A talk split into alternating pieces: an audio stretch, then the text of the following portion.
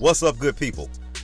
You're now tuned in to Crockpot Conversations with Anthony D. Sparks. This is a place where I talk about issues that are practical, hopefully in a way that's powerful, to try to give you something that's portable. Thanks so much for listening, and please make sure that you subscribe to and share the podcast. And if possible, please leave us a rating and a review because without your five stars, I ain't getting very far.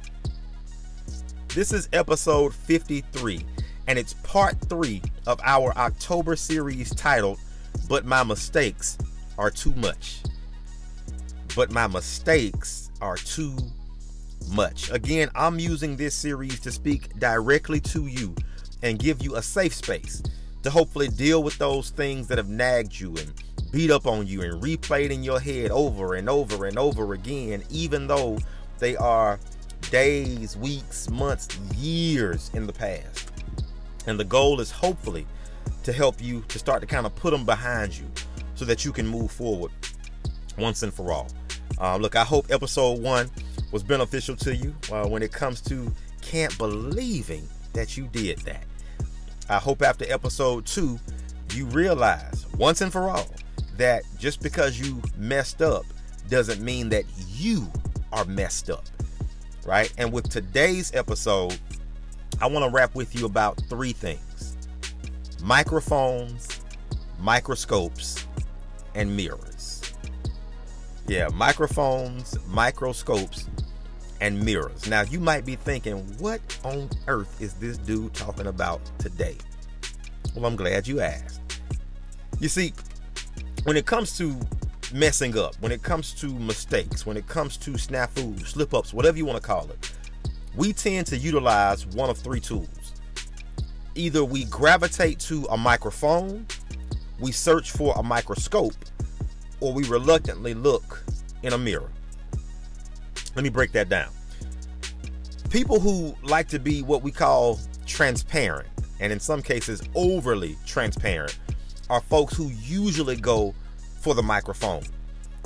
They make a mistake, and in an effort to either get out in front of it or be supremely 1000% quote unquote real, they just jump out there and publicly spill their guts. Now, the theory with this is that 1000% transparency is freeing. It's freedom. It's it's it's liberating. But honestly, not all truth is good truth. Not saying that the truth itself is not good, but what I'm saying is telling all truth might not be the best move. Um, case in point, one of the one of my favorite, um, I guess, soundtracks or, or, or, collection of songs right now, uh, because my wife and my kids be bumping it around the house almost 24/7, and in the car too, is the Hamilton soundtrack.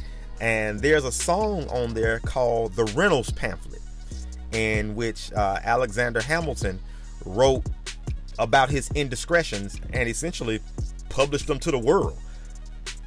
Okay, telling the truth, but comes with a hefty, hefty price tag. And so, not all truth is is is good truth. And so, to, to, to think about that and further drive that home, while you think keeping it 1000% real is something to be commended, you got to be careful giving people so much inside access because some people use it as ammunition as opposed to inspiration. You know, we always like to say, you know, your transparency is going to help or going to free somebody. Okay, yeah, that's true.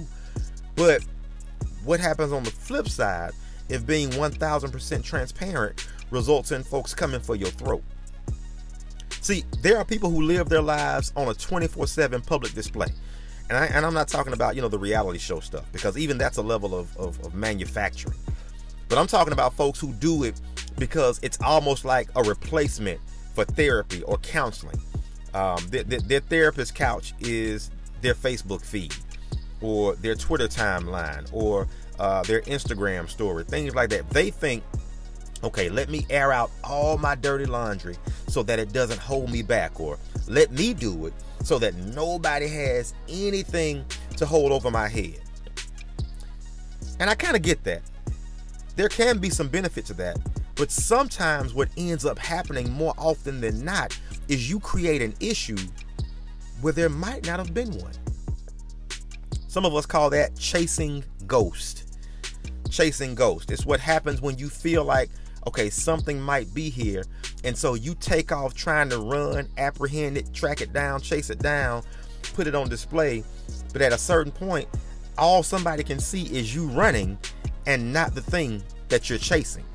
So what ends up happening is you look crazy because the response from others is like, what you talking about? because you have made an issue out of one that wasn't even supposed to be one. That's the microphone. Then there are people who mess up and they run to a microscope. And what I mean by the microscope is that these people put their focus on other people and those other people's mistakes to justify why their mistake wasn't that bad. Microscope folks live out they, they live out their lives by calling out the mistakes of others instead of owning their own. Microscope living is a sad existence because all it does is create a false sense of superiority. You feel like as long as you didn't do as bad as that other person did, then you're doing all right. But that's crazy. That's crazy. All right.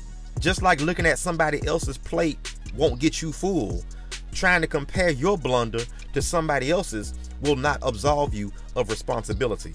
That's called dangerous comparison. Just about all comparison can be dangerous, but this one is especially dangerous when you mess up and and and your response or your reaction is to go and put somebody else's issues and junk under a microscope to show how they messed up worse than you did. It's crazy. So that brings me to the last one, and that is the mirror. The mirror, the mirror folks. These are people who, instead of a microphone and instead of a microscope, they opt for the mirror. This means that these are people that are going to look at themselves square in the face, acknowledge what they did without any yeah buts, and they're going to take responsibility for it by trying to simply do better.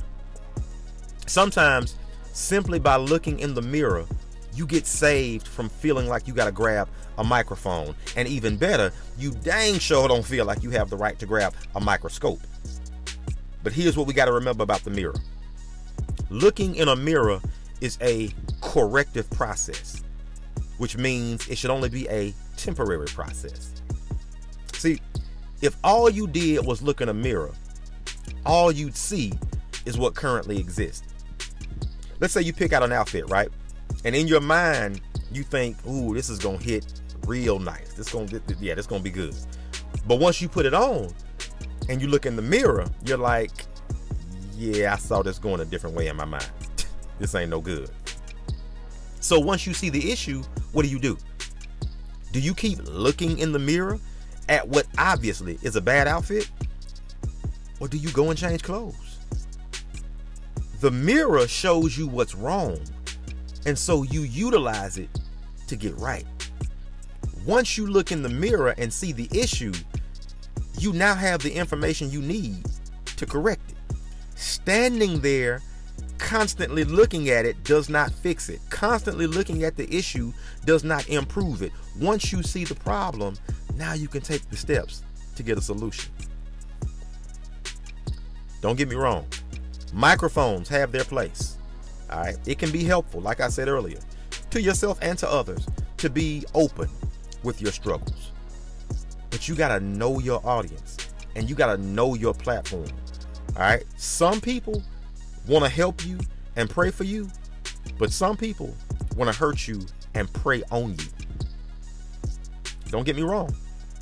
Even microscopes have their small place when trying to move past your mistakes. Sometimes you just got to have a frame of reference to put your junk in perspective. Sometimes it's good to say, you know what, I did bad, but I didn't quite do that bad.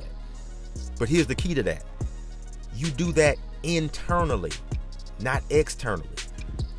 What that means is you don't go and make that public. You don't go and shout somebody else's junk from the rooftops just to take the attention off of yours. No, we don't do that. If we're going to grow through what we go through, we got to be mirror people. People willing to look at the person who made the decision, the one who has to deal with the consequences, and make the conscious effort to step up after we mess up every now and then, I don't mind grabbing a microphone. Y'all know. Literally and figuratively, I've grabbed this microphone many times and shared some stuff with y'all. All right? Because judicious transparency can be helpful. I'm not saying, you know, raw, unfiltered transparency. I'm saying judicious transparency. Everybody doesn't need to know everything. All right? Judicious transparency can be helpful. I don't mind grabbing a microphone when that's necessary. I'm trying my best to never be a guy quick to grab the microscope because highlighting somebody else's issues does nothing to help me fix mine.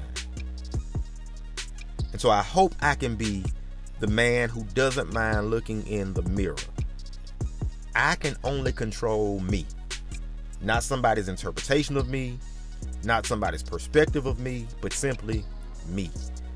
And the way I do that to the best of my ability is by putting the microscope, I'm sorry, the microphone, microscope, and mirror in the proper perspective.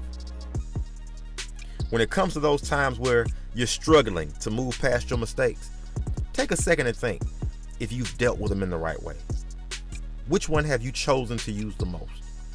The microphone, the microscope, or the mirror? That's the episode, y'all. If you've gotten anything from it, and I hope and pray you have, please take a second to subscribe to the podcast, share it with your friends and family, and please leave us a rating and a review. Look, if you're inspired and want to work with me one on one when it comes to anything I've said today or anything on the previous episode, look, I'd love to have you as a client and help you make some things happen. So feel free, reach out to me via any of my social media. Anthony D. Sparks is the username. Uh, you can reach me on my website, www.anthonydsparks.com or you can even shoot me a text at 415 935 0219. Thank you so much for rocking with me. I'm looking forward to part four of the series. Hope you are too. And until then, I'm out.